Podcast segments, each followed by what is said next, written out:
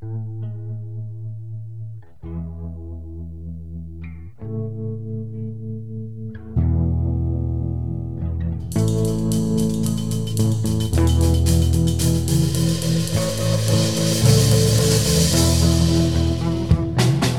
there, welcome to Motorcycles and Misfits at the Recycle Garage sunny Santa Cruz, You know, California. Jim, no, the sun just came out. I had to think about the weather, Emma, because I've ridden through rainbows today. I've ridden through mudslides. Um, Jim, your life is riding through rainbows.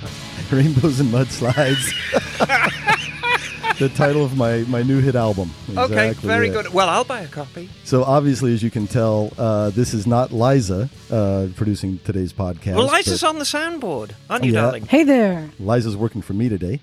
Um, but in the garage this, I guess it's afternoon, morningish, something like that. Well, it depends on where you are in the world. It's a lovely brunch weekend here. It's a at the garage. brunch weekend at the Recycle Garage. Joining Naked Jim in the garage, we have Liza Hey there. and lovely Emma. Oh, hello, darlings. And pass the gin. And pass the gin from the left hand side. Um, so, so this morning, the reason that uh, you got us knuckleheads here, it's a special edition of Emma's History, History Hole. Oh, we're going on that journey again. It and is a- is so dark and deep. It's dark and deep. Dark and deep. It's a bit dusty and cobwebby. Yeah, normally I tie a rope onto my belt loop when we go down this journey. Uh, Well, I'm glad you do. And, and Emma, this is somebody you've been talking about for a while that you would Well- loved to interview. This is pretty reg- much top of the list. This is top of the list. For those of you that have actually followed Emma's history hole, and God bless every one of you, um, the very first person we talked about, we talked about two people, um, both icons of the motorcycle world. Um, Beryl Swain, first lady to ra- race at the motorcycle um, TT races at the Isle of Man. And of course, dear Beryl is no longer with us. However, we talked about Elspeth Beard. And just as a very, very brief recap, Elspeth Beard, first woman to ride a motorcycle solo around the world. And I'm beyond thrilled. She's with us here today. Elspeth, are you there? Yeah. Yeah, I'm here. Hello, Elspeth from across the pond. Welcome. Hello. Thank you. So right now it's um it's eleven thirty in the morning California time. Um, Elspeth has kindly taken time out of her evening. It's seven thirty in the evening with you, and isn't it? That's right. Yep, it is. Fantastic. So, um, brief recap: you rode a motorbike around the world. Um, incredible journey. I don't even know where to begin, well, Jim. I, I think we can begin in, uh, you know, in, is it Salisbury Plain in uh, the UK? Very good. You've been doing your reading. It's not, it's, it's not hard to find info about you, but, uh, but, but maybe you could start there a little bit. So, you know, some of the questions we tend to ask people, you know, how'd you get into riding? Um, you know, what was, what was your first motorcycle ride? Well, the very first time I rode a motorbike was a Husqvarna, which uh, a friend of mine was taking down to Salisbury Plain, and uh, um, which is a, basically a sort of army um, place where where you can just ride sort of off off road. right. and uh, which was great. And so that that was the first time I actually rode a you know um, a bike. And I have to say, at the time, I kind of thought it was all right, but I didn't you know I didn't think, oh my god, this is absolutely amazing. Um, and it was probably about a year later. I I was in London, and uh, I sort of needed, you know, just sort of wheels to get around London.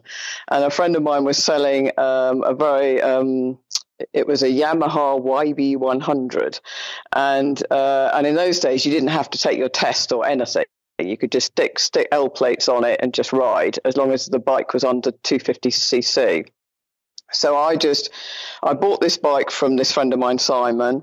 Uh, I practiced riding up, up and down the um, road on a Sunday, and then Monday morning I went off to work uh, on on my bike. And I probably had that bike for about about a year, and then I got a little bit bored with it because it was a bit slow. So I then bought myself a 250 Honda, and then I need to interrupt. Sorry. This sounds awfully pragmatic. So, so did your love of motorcycling come out of a utilitarian need, or you know, were you fired? So it didn't sound like you were too fired up when you jumped on your first bike. No, Uh, I, I kind of wasn't really. I did see it very much as just a, a cheap and efficient way to get around London. That was it. Yeah, no, I agree with you. I mean, we've broached this subject before at Recycle. You know, motorcycling in, in Britain and Europe is very different to motorcycling in America. In America, it's been a leisure pursuit from day one. Whereas in Britain, Yeah. it's far more as a great alternative. You, if I was, I was raised in Birmingham. And the same rules apply. If you want to cut through the traffic and want a cheap, efficient way of getting through the city, motorbike, mm. baby. Exactly, and also when I was, I think uh, when I was seventeen, and I and I bought the Yamaha because you weren't actually allowed to have a to drive a car until you were eighteen, but you could ride a motorbike on L plates. So, you know, it was quite normal for people, you know, for sort of young people who wanted instantly to have wheels as soon as they could would be to buy like a small moped or or a motorbike because it, it was either that or nothing. So that's really how I started, and it just. I mean, I was at, I was at an art college in Chelsea, and I and I used to ride from central London to Chelsea and back every day on my little Yamaha, and it was just it was the easiest way to get around London. That's fantastic. Well, if I may, I want to go back a bit further than that. If we were to go to the little girl Elspeth and we were to have a peek at your bedroom walls, I mean, what would we see? Would we see posters of the Bay City Rollers and motorbike posters and pictures of Frank Lloyd Wright buildings? I mean, what did you have? What did you have on your, your bedroom wall as a kid? What were what? You obviously decided to become an architect, but I'm sure that was later in life. We already established you liked motorbikes later in life, or later. Yeah, I. I, I didn't have any motorbikes up on the on my wall at all. Right. I, I, I'm. I, I think I had I had kind of posters of, of bands like you know the Who and Led Zeppelin and Wait. David Bowie. They didn't have any Julia Morgan Julia Morgan posters in. Uh, no, I don't think so. and uh, and I and there's an artist here called William Blake who who I really loved at the time. So I had a lot of his pictures up on my wall, um, and that was it. But I didn't have any motorbikes. It was really, I mean, the whole motorbike thing was a very slow progression. slow and gradual thing. It really, yeah. And then, so after I bought my, so, yeah, so after the Yamaha, I bought my Honda 250, and I think it was that that I actually, for the first time, realised that you could use a motorbike to sort of travel, you know, a reasonable distance. Because before, literally, I just kind of popped around town and, and hadn't gone even out of London on it. And so when I got the 250 it was the first time I started to do slightly longer trips, and so I'd go down to, to Brighton to see my gran and all this kind of thing, and and I suddenly uh, and and I and then it was and I think it was after I, I took my test. Um, and once I took my test, I could buy any size bike that I wanted. Um, and it was shortly, I probably had the Honda for, probably for about a year as well. Um, and then it was Alex, who was this this boyfriend I was very much in love with at the time, and I sort of ended up buying the BMW. I suppose almost to sort of im, im, impress him as much as anything. Um, and I bought the BMW, and and I instantly I, I I just loved, and I think. It, it was really the BMW was when I started to really enjoy riding a motorbike. Was this the R60? Yes, yes, the R60, the one I did the my round the world trip on, and I think that was the, uh, and I really started to, you know, I would just go out for a bike ride, which I hadn't done previously. You know, every other trip I'd done, I'd always have have a purpose, or I was always going to see somebody. But but the minute I got the R60, it was the first time I would just take the bike out and just go for a ride which I had to say I'd never done previously. Oh, I was just going to have Emma briefly put her thoughts on the on that motorcycle. Well, you know, it's funny. I um before I came to the recycle garage, I used to work a lot at the local museum, and still do from time to time. And we had a 1974 R66 come in for restoration, and I thought, oh, okay. Um, and this is how I found out about you in the first place, because when you Google images of R60s, inevitably your picture pops up. So I thought, who is, who is this woman? So then we do a little bit of research. But back to the bike, I looked at this thing and I thought, well, it's a 600cc BMW. There's nothing very exciting about it. I'll restore it, put it on display in the museum, but it's a living museum. Everything in there runs. So I thought, ah, I'll take it out for a couple of couple of rides when I finished it, see how it rides. And I fell in love with that thing. I would get on that bike and just ride it up to San Francisco and back. Just because it's that kind of bike. I mean, what an inspired choice. So you bought this thing just, I guess, because it was there, but fell in love with it afterwards. Yeah, I mean, I, I'd kind of always wanted a BMW. I, I just liked because they kind of looked a bit different, I suppose, with a kind of cylinder sticking out out the side. Right. And I also knew being a German bike, it was going to be reliable, it was going to be well well made. But I didn't, to be honest, I really didn't know what I was buying. I mean, apart from uh, it was really only my, and in fact, I bought it. I bought it without even riding it. It was I just looked at it and I thought, it was destiny, exactly. and um, but but it but it really was. It, it, I mean, they're sort of very understated bikes. They they just do everything well, but very quietly. In their, it, it's it's hard to explain, but they just they just yeah they just do everything really really well. Uh, w- you know, without making a big show about it all. It's you know I understand completely, and knowing now that you have a background in art, and we all know that uh, you gain qualifications as an architect, but I understand that the design is a very very important factor for you, and you can slice it and dice it any way you want, but BMWs are extremely well designed motorbikes. Mm. So if we can move forward, so you've got the R60, you bought it to impress a boyfriend who you were desperately in love with. At some stage, you an idea popped into your head. I'm going to ride this bike around the world. Can you tell us about that that decision making process? Because I don't even want to talk about when it became reality. We're going to talk about that in a little while. But I want to talk about when that idea popped into your head. it, it- yeah again it, it was a bit like my you know my whole um uh, thing of starting to ride bikes it was a very slow and gradual thing so when i got my r60 the first trip i did is i rode up to scotland on my own and i did a two or three week trip and rode all around scotland and then i think the following uh, easter ho- holidays or something i rode i took it over to ireland and i rode around ireland and then the year after that, I thought I'll, I'll be a little bit more adventurous. So uh, I rode it around Europe. Um, and, and I think it was probably when I was riding it around Europe, I actually thought to myself, I wonder whether it's possible. And I think I was almost just asking myself the question, which I know now seems a bit daft because the world is obviously a much smaller place. But, you know, in the early 80s, you know, the world was, uh, was a very different place and you know it, it, it, and i literally asked myself i wonder whether it's actually possible to ride a motorbike around the world and i think that's where and then i think that little seed had been sown um, and then it sort of went on from there and it was really a whole sort of um, combination of things that happened to me um, that made me decide that I was going to go and, and try to ride my bike around the world.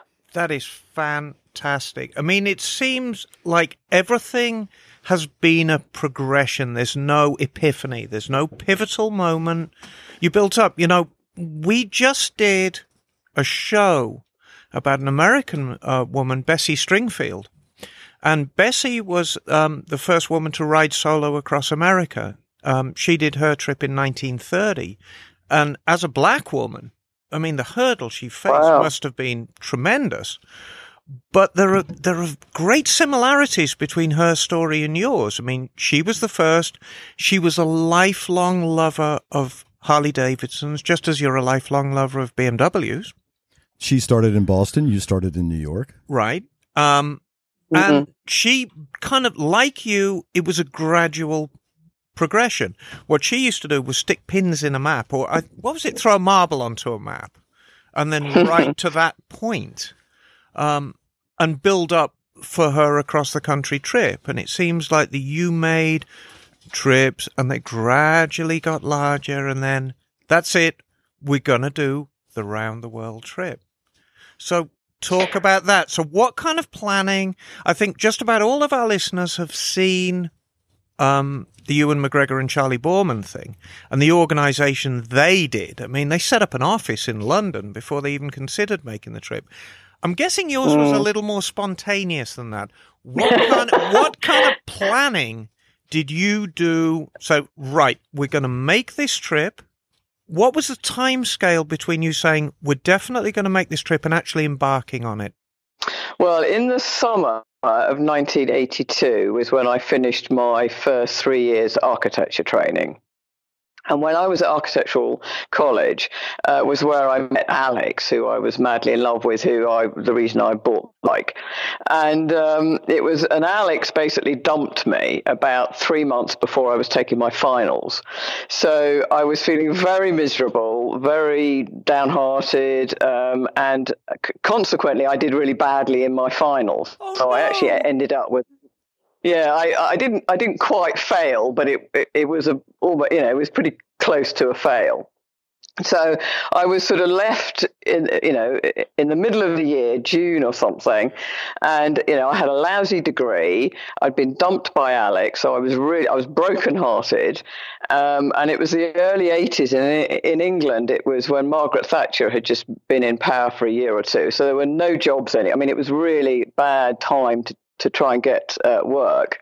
So I kind of thought, actually, you know, now might be the time to to go and do this. But uh, I think it's also important to know that at the time, I, I had no idea I was the first woman to do this, and that's not the reason I did it at all. I, I had no idea. It was only about 10 years ago that I actually found that out. So, I, I, I mean, the trip I did very much for myself, and it was something I felt I needed to do, uh, whether that, that was to prove it to myself or my family or my friends or to Alex. I don't know, probably a combination of all those things. And um, so in the June, I decided, right, I'm I'm off. So I basically worked. Um, I worked full time in a pub uh, for June, July, August, September. So I worked four months. Uh, I saved about two and a half thousand pounds, which I knew wasn't going to be enough to get me round. But I, I just thought if I don't go now, I'll never go. Um, so I thought I'd just take the money I've got. I'll get as far as I can, like, as the money takes me. Um, and I sort of hoped I would work, uh, manage to get a job in, in you know, in either um, Australia or New Zealand. Uh, so I sort of hoped my money would get me as far as um, as far as that. And that also determined the the way I chose to go around the world, uh, because because with my limited funds, um, I I was fairly confident. I could get my bike to New York, and I could get across America, and I could get to Australia. And I was I was confident because the the year before I left on my trip, I actually flew out to Los Angeles, uh, and I bought an old R75 Stroke Five BMW. Oh, I had one of those. And I they're great bikes, aren't they? Lovely. I loved it. I wish I'd shipped it home, but I didn't have. The, I had to sell it to, to pay for the trip. Anyway, um, so I and I so I'd ridden this R seventy five stroke five from Los Angeles to Detroit, uh, and I left it in Detroit with my aunt who lived there, and she sold it for me later. So because I'd kind of done America, I I sort of knew how much it cost. I had a good idea of how much. Um, uh, money I needed to get across the states and then fly to New Zealand and Australia.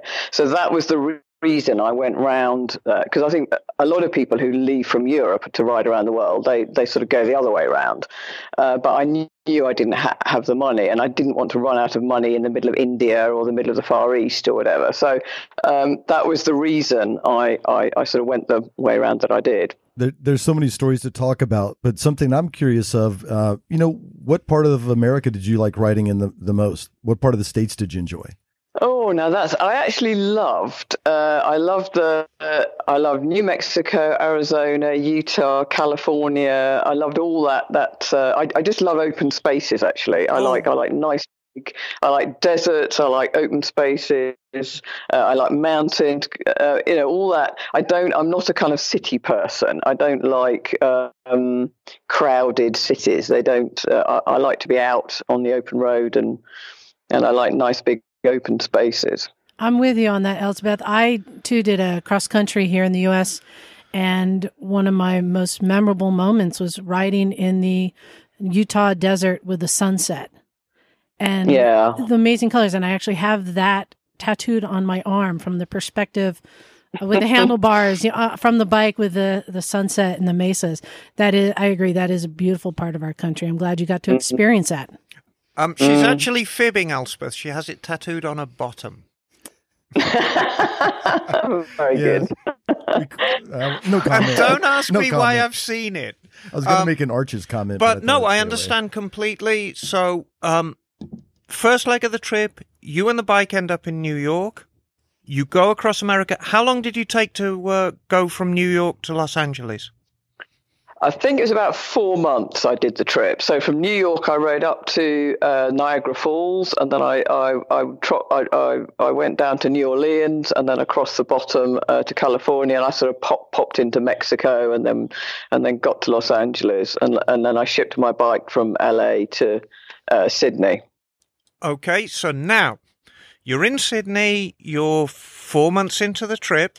What was the planned route across Australia? Well, when I arrived in Sydney, I I I I, I only had fifty dollars left to my name, so I had to work in Sydney for about seven months to uh, earn the money to get home. So I did two or three jobs when I was in um, Sydney, um, and then I I rode from Sydney up the west coast up to Cairns, and then across uh, to the to the centre of Australia to Ayers Rock, and then down to Port Augusta, and then across the Nullarbor uh, to Perth, which is right on the west coast of Australia. Okay, um, I know it's painful. Can we talk about the Queensland accident? yes. What happened? Well, that's a very good question. Um, I still have no memory of it at all. I, I, I it, it seemed I landed on my head, and um, I, I had concussion. I was in hospital for, for nearly two weeks. Um, uh, but I was at the time I'd met up with with these with Tom and Ewan, uh, who were on one bike, and they were riding um, just behind me, so they saw the whole accident. And apparently, I my my front wheel went to this into this really deep pot- pothole, and because I had so much weight on the back of my bike, the whole back of the bike flipped right over, and I basically, you know, I cartwheeled it down the road. Um, and but I have no memory of it at all. I was I was completely out for uh, about two or three days. So I have a question for you. Since you know we, we're very all the gear all the time, we're very gear heavy here. What kind of gear were you wearing back then? Well, I did have a good helmet. I I, I bought myself a full face Bell helmet.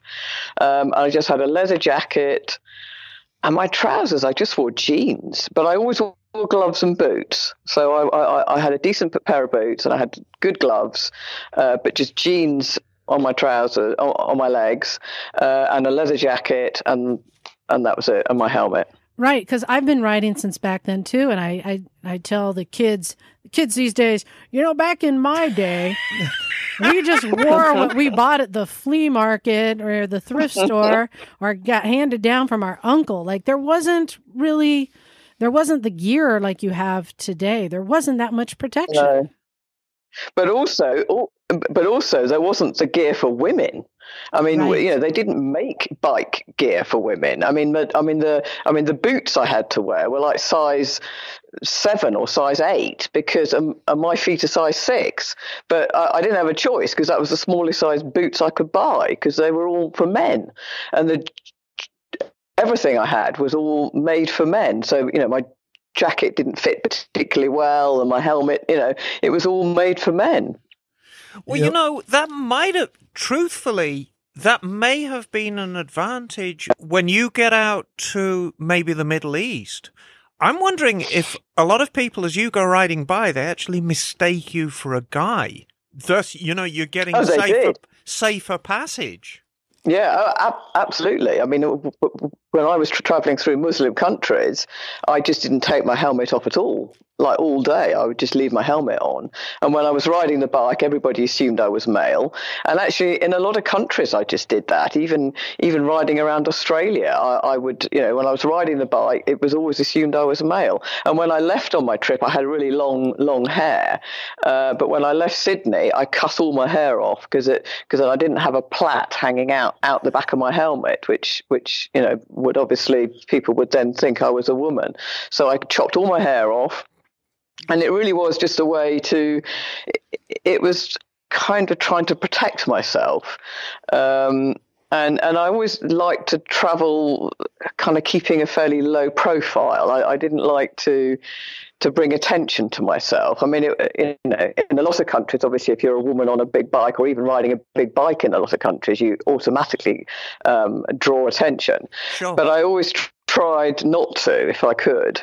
Well, you know, now is as good a time as any to talk about some of the the photographs that have been taken of you of the time. And the couple I want to talk about, um, the first one, you're sitting on the bike. Um, there's a Harley Street sign behind you. You look very young and very girly and very in love. I'm guessing that's when you first bought the bike and you were desperately in love with Alex. Um, Well, actually, that, that that that photograph was taken about two or three months before I left, so I had actually broken up with Alex then. we look very happy about it. He's a jerk, that Alex. I'm going to punch him in the nose next time I see him. Yeah, we'll punch him in the nose. Well, well, he's he's actually still a friend of mine, so Oh, you know, that's it's all right. Well, I'm tell him I'm still not letting him off the hook. Yeah. Um, But it, it's funny talking back to it kind of goes back to the Sydney thing and, and keeping a low profile. Um, so the panniers that you were panniers. panniers. Ambitious. Did, I, I should Panniers. So were those those, you, those nice BMW ones? You know that you see people adventuring with. and I'm just wondering. But they were, but but they were too expensive. I couldn't I couldn't afford those. They were like four hundred dollars, and and then you had to buy the rack, which is another four hundred dollars. I didn't have the money, um, and also with what I made, I could carry three times as much. Right. Yeah, well, d- well, describe what you made because I don't think I can.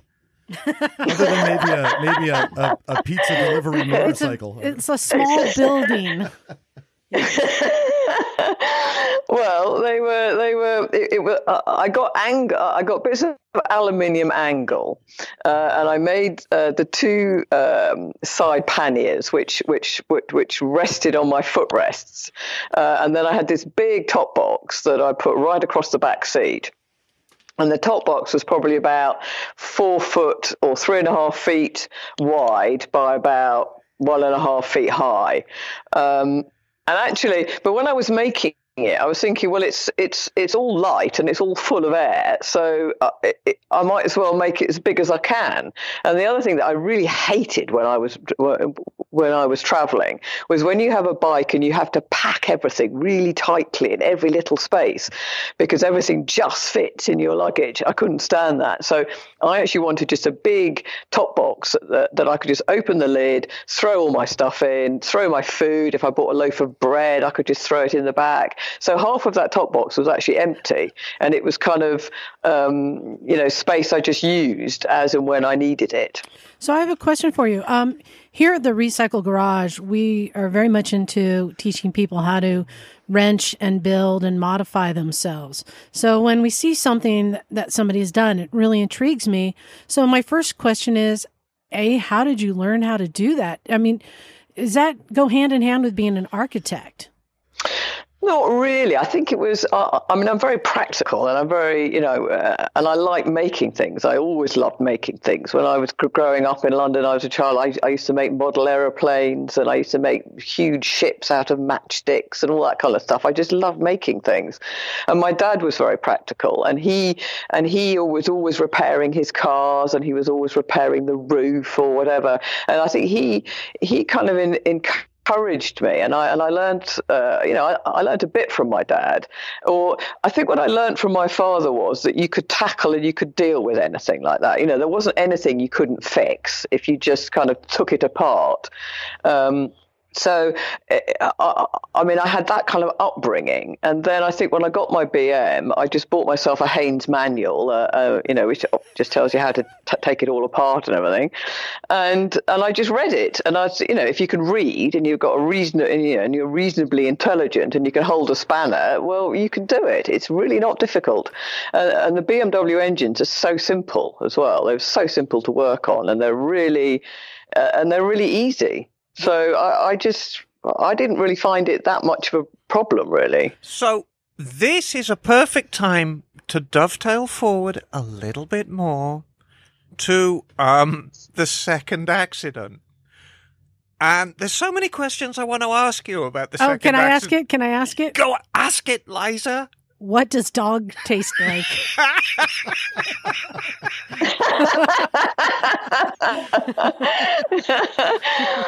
well, it was it was very um, it, it, had lots of spices in it, uh, so I, I, didn't. It just tasted it just tasted like spicy meat. To be honest with you, with a little bit of um, it was fine. Oh, no. but um, I know that was quite that that was quite a bad accident. And why I kind of dovetailed into it with you fixing things. Didn't you tear the cylinder completely off the BMW at that point? Well, it wasn't quite. What what happened was that I I sort of hit this dog, and then I I um and I I was on the road and my bike seemed to carry on uh, on its own and it went into a ditch and then the cylinder kind of caught the side of a tree.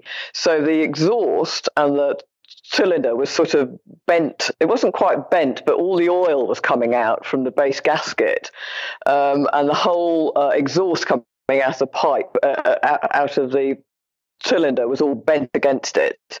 So, um, so I had to, to do a kind of make makeshift repair um, in in the middle of Thailand, uh, which got me home. So you know, it, well, it's fascinating. One of the things that I was really curious about, as we touched on, you know, Recycle Garage is or is is infamous for the janky repair. I remember when Jake first came here, someone had donated a non-running um, 49cc moped, and Liza said, "Hey, who are you, kid? Take out the garbage, and here's your project." And the remedy for it, I think it had no air filter, so they restrict the airflow. Was they crushed a beer can and shoved it in the in the air box, and that was the repair. But tell I'm curious, what were some because you had to have broken down, you know, enough in out of the way, middle of nowhere places. And at some point, we do want to touch on all the countries you've ridden through. But what are some of the jankiest repairs that you've had to make on the fly? Where- okay, I'm going to put that into English for you because janky is not. Um, you know, what, what's the biggest bodge you feel you did? Or, or should I say, what is the bodge that you're the proudest of? Bodge? Yes, bodge. Oh my goodness, that's it. That's it. Yeah, Bodge. That's a very good word, Bodge. Um, I, I, I know. I, I, um, my ignition switch kind of fell apart, and I had to, I had to, I had to put it back together using rubber bands, and that got me most of the way home. Um, I don't know. I, I think I think the most useful items I had on my trip were rubber bands, wire, and tape. And I think everything by the end of it was held together with either with either one of those three items. Oh my gosh, that, that is um, fantastic! Did did you ever run into any? Um, do you have any good mechanics on the road story? I know you know you and Liza share some similarities. She's been through Pakistan and she has some good stories about you know how you make repairs out in the middle of nowhere. Did you meet any characters on the road that, or what's it like when you break down? Do people help you? Do they not? I mean, actually, I, had two ints. Uh, I had two times, which was which uh, I was I was extremely lucky. Um, one time when I was riding across the Nullarbor in Australia, and my bike caught fire. I was just riding along, and all this smoke came from uh, under the tank. Don't you hate it when so I kind of jumped off it. And I, oh, yeah, I know, I know, it's a real problem. and um, so I, I kind of tried, and, and I can remember I was standing there thinking, "Oh my God, should I go and try and put the flames out, or is it going to explode and blow me up. Anyway, I went in and I got a jumper and I kind of tried to smother all of the the flames. And literally i hadn't passed a single uh, roadhouse nothing for like 150 miles. And i and after all the flames had died down and and i thought oh god what am i going to do now? And i just looked down the road and and, and about 150 yards down the road there was a little blue sign and it said auto electrician. So literally i just wheeled my bike to this to this place. And and it was and it was and and it was this auto electrician who who came from Wales in England, uh, or not in England, but in the UK, um, and he was out there all on his own. So we spent two weeks uh, making an entire, an entirely new wire uh, loom for my bike, um, and we you know, put the whole thing on and rewired the whole bike. Um, and that was it. But I mean, you know, to have gone all that way and see nothing for hundreds and hundreds of miles, and then my bike just happened to choose to to catch fire, hundred or hundred and fifty yards from a auto electrician in the middle of nowhere, I thought was absolutely extraordinary. You know what? I'm what I'm reminded of with this. Have you ever seen the Blues Brothers? And yes, I have. So that poor Dodge police car, they put it through all kinds of hell and it comes through completely unscathed. And it gets them to the courthouse in Chicago and just disintegrates on the sidewalk. And I'm thinking of exactly that. This poor BMW, you put it through all kind of horrors. And it yeah. want, it wants you to finish the trip. Um, well, you know, you know, let, let's go ahead and do this one. Can you run down? It might sound like poetry or a rhyme, but can you run down each country because we're touching all over the place? Can you go through the countries you rode through on this trip?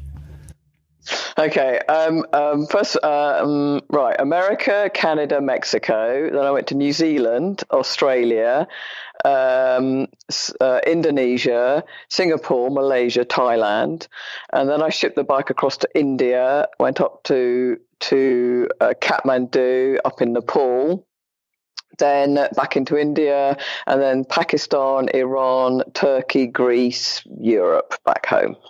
Just, I, it's it's flabbergasting, and the thing I want to touch upon is. I'm not even going to say it's commonplace now, but you know, you can go into a travel agent and you can book a round the world motorcycle trip. But when you did it, no cell phones, no GPS. It, it's a it's a staggering achievement, and the thing I like about it, no matter how many TV shows they make about Ewan McGregor and Charlie Boorman and anybody else, your place in history is cemented because you were the first. And I know that's not why you did it. Even though you just it, found out about it. Yeah, uh, you found out about it 10 years ago, but kind of all roads lead back to you. It's fantastic. Um, but I think, but I think also, I think, it, I mean, I'm, I'm really glad that I did the trip when I did it without any of that stuff, because it was a, it, it was a true adventure. You know, I had, I, I had absolutely no idea what was around the next corner, where I was going to stay that night, where I could get petrol, where I could get food, where I could get water. You know, you you just I was just I was just sort of going out there, just riding my bike, and I just had to I had I just had to cope and deal with whatever I found. And and it was a, and it was a real adventure. And i think now with all the you know the gps's and the technology and people can book things and plan things and you can fly bikes all over the world. I mean i think it's great in many ways because i think it encourages a lot more people to travel because it gives them that kind of sense of comfort. Um, but for sort of me it was uh, you know i'm so glad that i did it and it was a real adventure. And i didn't even know i didn't know where i was going to be at the end of the day. I didn't know I, I didn't know anything. I just lived every minute of every day Hey, this is Liza. I have a question for you. Um, I'd love to hear about your time in Pakistan. I've ridden across there and I'm going back again this year. I loved it so much, but I can't imagine what it would have been like a couple decades ago. Was that, uh, how did you, do, how were people, how were you uh, accepted there? Well, I think I did. That was one of the countries I did keep my helmet on most of the time. If I, if, you know, during the day. Um, it was, I mean, because I had a lot of trouble getting out of India, I only had uh, sort of two and a half weeks to ride all the way across Pakistan to get into Iran because my visa for Iran was, um, you know, was going to expire. So, riding through Pakistan was that you know was quite i mean it, you know it was quite quick. Um, and the problem i also had when i was there was that afghanistan had had, had just been or fairly recently been invaded by russia. Um, and so the main overland route um, from europe to india which which had been through afghanistan was was basically closed. So everybody so all the traffic had, was going through the desert uh, in Baluchistan, where there really wasn't a road. So it was about three or four hundred miles of just just desert, where you just had to kind of follow telegraph poles right. and, and, and tracks and hope and hope that they kind of led somewhere. Um, I mean, I think now there is a road, and I think it's all sealed, but it, it I mean, it wasn't in my time. So, I mean, it, it was a very quick, you know, I, I can't say, I mean, I would have loved to have gone to the, you know, right of the northern uh, bit of Pakistan, which I understand is beautiful. I mean, have you been there, right to the northern, uh, um, you know, the mountains and everything? Yes, all the way up to the China border and back. So yeah, yeah. it's uh, yeah the Karakoram Highway, and I found that the people there were very, um, very accepting, progressive, and hosp- so hospitable. That's why I was really curious how much things have changed. Mm, yeah, I, I, wouldn't say they were that they were. I mean, they weren't they weren't unfriendly, but I wouldn't say they were particularly friendly. I I, I was kind of more seen as a slight curiosity thing, I think, and they, they kind of looked at me and they just just you know because they thought I was a bloke anyway, and then they you know they just left me. Um, so I, I don't I don't have any really good or bad, you know, memories of of you know of riding through Pakistan, apart from trying to get through the desert, which was which was which was pretty, you know, which, which was really tough. You know the, the the book the bookends of that trip, you know, leaving India and then heading into to Iran is fascinating. But you know, I, I googled a little bit, and there seemed to be some Interpol information about some forged documents getting out of India. I don't know. Can we talk about this here, or is the statute of limitations? Oh, I don't know about that.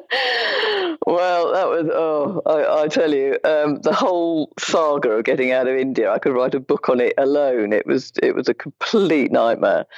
Um, and it, it, it, all ended. It, it, it was a very um, it was a complicated um, thing because when I first entered India, uh, anybody with a British passport could, was automatically given a visa for 49 years.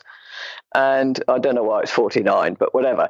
Um, but you, you, had a visa for 49 years. But then when I was uh, when I re-entered India from uh, from from from Nepal, uh, the rules had changed because there was all these these uh, trouble in the Punjab. So it, it went down from 40, 40, actually, I think it was 48 years to six months. And not only did it go down to six months, but you had to register at a local police station. So I had this kind of registration document that I'd I'd got from the local police station, and I kind of doctored that to make it look like a permit because I worked out that actually all the all the guards at the border would have never seen a permit because these idiots in Delhi who I who I spent six weeks trying to get a permit never issued any permits. So I just decided to try my luck really and um, and rode to the border and presented this permit with um, confidence and um, and they let me through.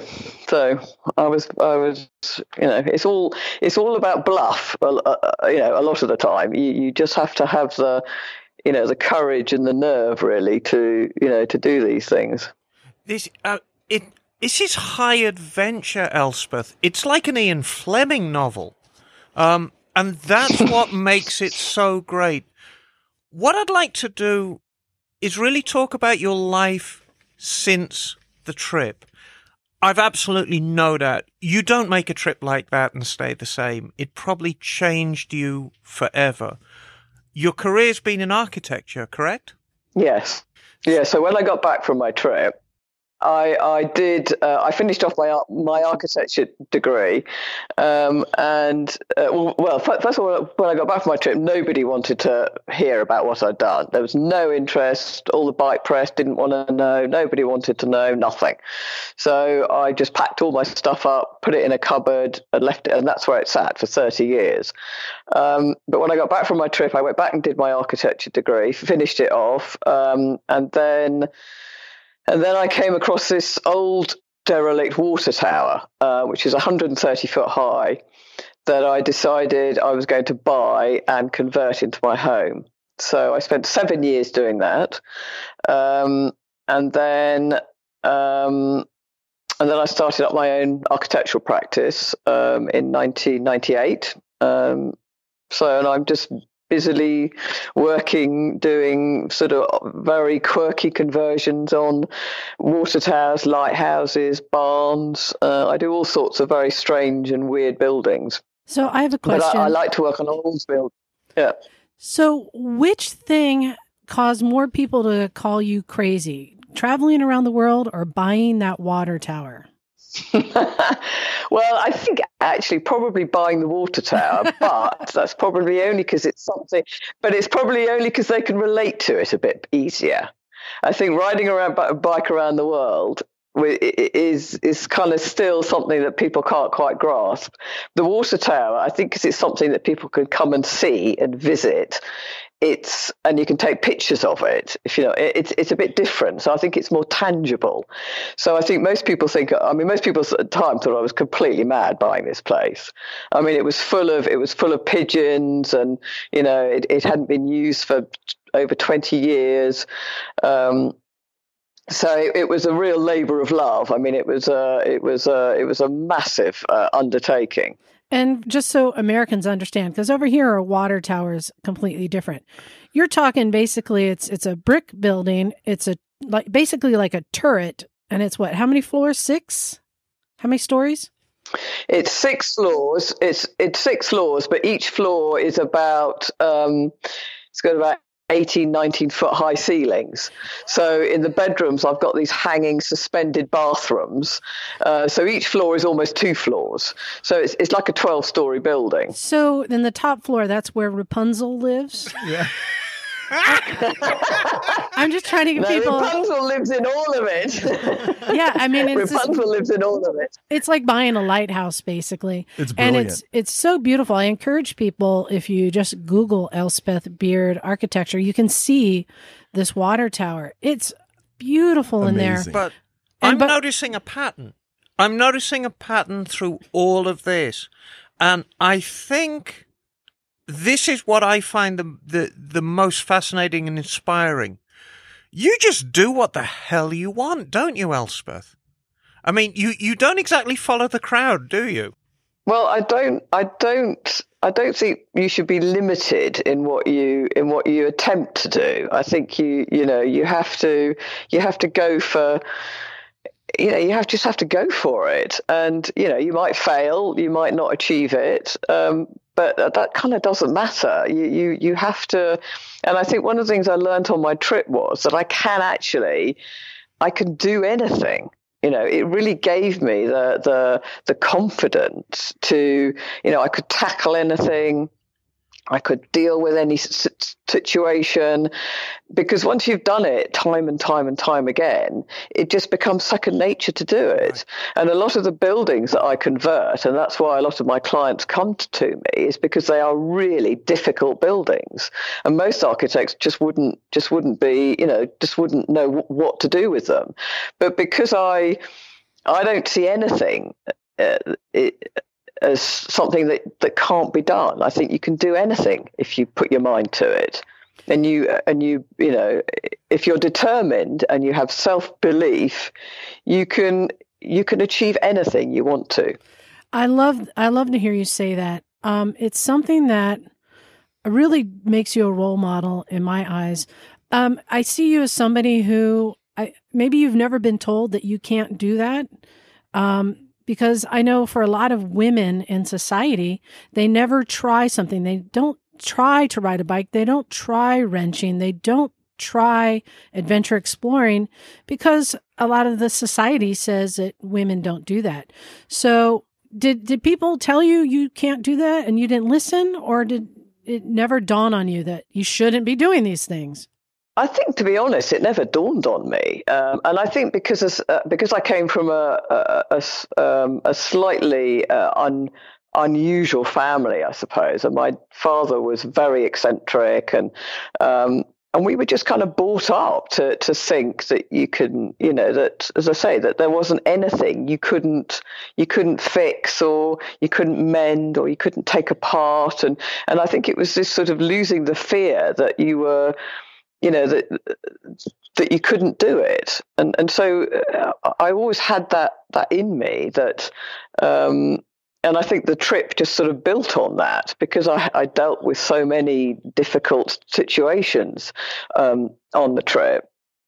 But once you've once you've dealt with with with things and you've managed to overcome the problems, um, and you've managed to you know sort out your bike that's broken down in the middle of the desert with nothing for hundreds and hundreds of miles, you know, and you sort it out because you have to sort it out. If you don't, you're dead. And and so it's it's and it really sort of focuses your mind and you know you don't really have a choice. You have to do it. And once you've done it and you've fixed it then you realize how easy it or not how easy it is but but once you have once you know you can do it you have more confidence to you know to to do it the next time. And i think it's that sort of and i think it's that's probably the most valuable uh, thing that i learned from the trip. Um, that there really isn't anything I can't do. There is nothing I won't tackle. If I want something, you know, I will go for it, and I will, I will, you know, I will, you know, I will try it, and if I fail, I fail, you know. But I will always go for it, and I will always try it, and I will never let anybody tell me I can't do something. I love it. You know, something I, I love that you did, which is no small undertaking, and I know this is near and dear to Emma's heart, is you fully restored that R60, correct? I did. I got it going. It, I, I, got it running again last uh, last spring. What what prompted you for that? Right, like just decide one day, or yeah, she's she was just sitting in the back of the garage. She'd been there for eighteen years. I mean, I rode it a bit when I got back from my trip, but I mean, the poor old thing. She she's got well over hundred thousand miles on her now, and you know the frame all twisted and the forks are bent and the brakes don't work. But you know, that's just the that's just the way she is. You know, well, I just got used to it. When you can't wheel it and you slide it up the road and you exactly so, um, and I just I just kind of looked at it and I thought, no, I think it's time I got you back on, on the road again. And I hadn't, uh, so she hadn't been running for 18 years, um, and I literally, I just, I changed the petrol, cleaned the carbs out, uh, changed all the oils, bought a new battery, put the key in, and she started on the, uh, I think the second, the second uh, push of the electric button. She started. So, have you been riding all this time? Yeah, I've got I've got three other motorbikes. So I've got I've got a BMW R80 GS, which I, which is my main bike I tend to ride, and then I've got my old R60, which of course I could never sell, and then I've got two sort of small off off road bikes that I do my my green laning and my off roading on. Wait a minute, you didn't say what brand they are. Could they? Is it possible you ride something other than a BMW? I, well, I'm afraid I do. Yes, um, I've got a I've got a Beta Alp, which is a uh, which has got a Suzuki engine. Uh, that, that's a 350, and then I've got a little Yamaha Serow 225, which is a little off off road bike. Nice. And is this something that you've shared with your family? Because you have a son. I I did teach my son how to ride. Um, he's uh, he's got a BMW 650, um, but he he's I don't know he he doesn't ride it that much actually. I think he, he likes the nice comfort of a warm car than rather than a motorbike. But well, but he's got his life. So. You know, um, if I might say so, without trying to sound like sickly hero worship, your achievements are fantastic. I'm beyond thrilled that you took time to talk to us at the Misfits. You know, you're an icon of motorcycling, and I think historically, the picture of you sitting on that BMW with the panniers in front of what looks like some lockups, that is probably in my opinion, the most iconic picture of a woman on a motorcycle ever. You know the picture I'm referring to? I know, I know the one. Yes, that was that was taken about two months after I got home. It's absolutely, and people are going to look at that picture, and that's a snapshot in time, and you own it. You are owning that picture completely. What I'm seeing in that picture is a young woman who's ju- who has achieved something absolutely monumental, and I mean the the confidence just shows on your face, and it it's fantastic. Just before we close, I want to talk about your book. You've actually decided to write about your journey. When's the book going to come out? Bear in mind the majority of our listeners are in America. So how are they going to read it? Hopefully, there's pictures. Yes. We don't read so good. there is, yeah, there will be pictures. Well, the, the book's being published in the UK. Uh, it's going to be published on the 6th of July, um, and then it should be published in America towards the end of the year. Fantastic. And I mean, these days with Amazon, you know, probably a lot of our American listeners, if they want to get a hold of the book, they can just get onto your Amazon UK and get a copy sent over to them. Um, what's the book going to be called? Um, it's uh, it's going to be called Lone Rider. Lone Rider by Elspeth Beard, June of this year. Elspeth, it's been a pleasure. You, you you're such a gracious guest. Thank you so much for joining us. Um, I really don't know what to add. I mean, it's it's an incredible story of high adventure. Can you add to that, Jim? Liza can. I just have one last question. Why do you think it is after all these years that you're now getting all the notoriety? I don't. I don't know. Actually, it's it's um it was. No, I don't. I really. I'm, I'm still kind of taken aback with the interest that I mean, having got back and there being absolutely no interest in my trip at all, and 30 years later, suddenly um, there's this great interest in my story and what I did. I just find it extraordinary. I really do. Um, and I, I, I, mean, I'm, I think it's great that if, if, you know, if my story can inspire, you know, other women to go out there and travel and do things, I think, I think, you know, it, it's almost, I feel as if the, you know, my my whole trip has sort of almost done sort of full full circle, and um, you know, something that I did all that long ago can now have impact and uh, and inspire people you know, 35 years later. And I just find that absolutely extraordinary. Well, to, to drive that point home, and we're fascinated with your story as well and how it's been buried for so long, I don't understand. But my daughter and I, uh, Jake is her name, who just got back from a stint in Scotland. We're just talking this morning about, about us doing this interview. And I was sharing her story with, uh, your story with her. And she has a, a, bit of a traveling spirit, we'll say. I think a wild child. I and, think uh, that is fair to assume. So I think you are inspiring people. And literally this morning, uh, my daughter and I had a conversation about your journey, and I could see the spark in her eye. And um, you know, by seeing someone that's able to do that, you know, especially back when you did it. So I think you are inspiring people now. I know I'm inspired. I'm ready to go. Let's take a trip. So, but again, uh, thank you so much for joining us. We definitely look forward to the book coming out. So I think we'll we'll wrap things And up here. Can we speak again, Elspeth?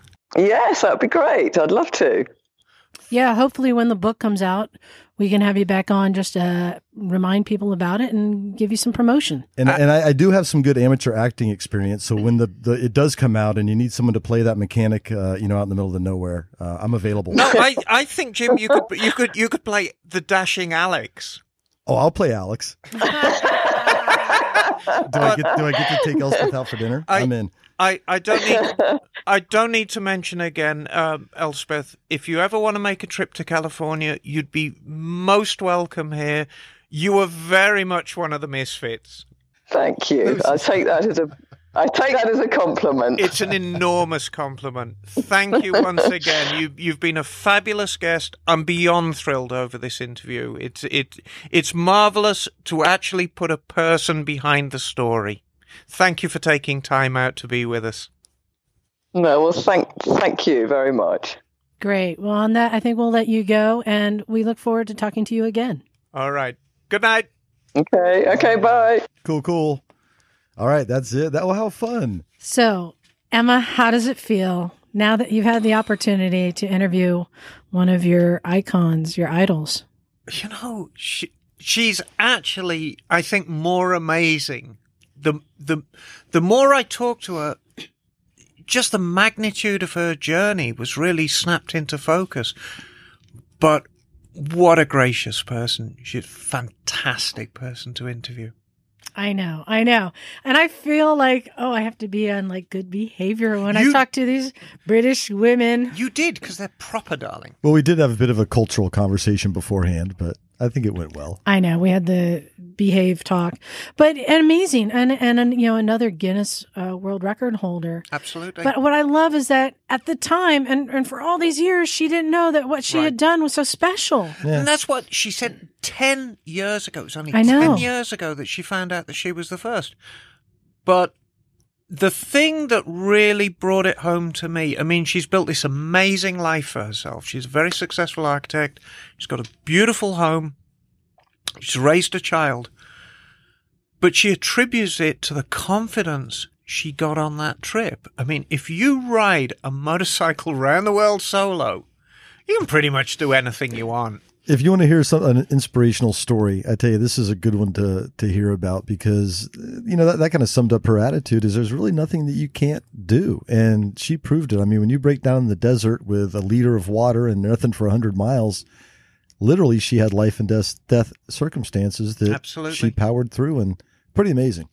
You know, it reminds me when um, I was a kid, I used to read comic books like so many people do. and I remember reading this book. It had some story in it where this guy walked across water, like on this lake, and everybody was freaking out like, oh my gosh, it's Jesus. It's a second coming. Who is this guy? And everyone was oh, in awe. And somebody went up into him and said, how did you just do that? And he said, um, I didn't know I wasn't supposed to. Right. And you know that's something. It's so, it's amazing what you get out of like something like a comic book. But that was something that taught me when I was a kid. If you don't tell someone they can't do it, then they'll just do it anyway. Right. And that seems to be like like Elspeth. No one told her she couldn't, so she just did it, and it didn't seem special to her. I hope that there are people who uh, have you know learn this lesson in life too. Oh, yeah. But make no mistake, to world travel on your own on a motorcycle, it's a very special breed of person. Especially when you go through Iran and places. I mean, we're talking. uh, She's a special special brand, as well said. Exactly. But yeah, such a brilliant woman and and thank you Emma for bringing her to our attention. And, you know, I want to talk to her again. Perhaps after she's published her book, I'm going to put in a, an order for a copy as soon as it gets released in England. I'll read a book, and perhaps we can have her on as a guest of Emma's History Hole and, you know, fill in a few more of the gaps because we talked to her for an hour. It's very hard to condense a three year trip into an hour Well, a lifetime. and, and a lifetime beyond that. So there's things I want to talk to her about some more. And I especially love women who just dig in and wrench too. That's so empowering. It's great. And it's funny when when that both came up, they almost talked about it in a way that they almost passed over it. They didn't seem to them that it was exceptional. They worked on their bikes.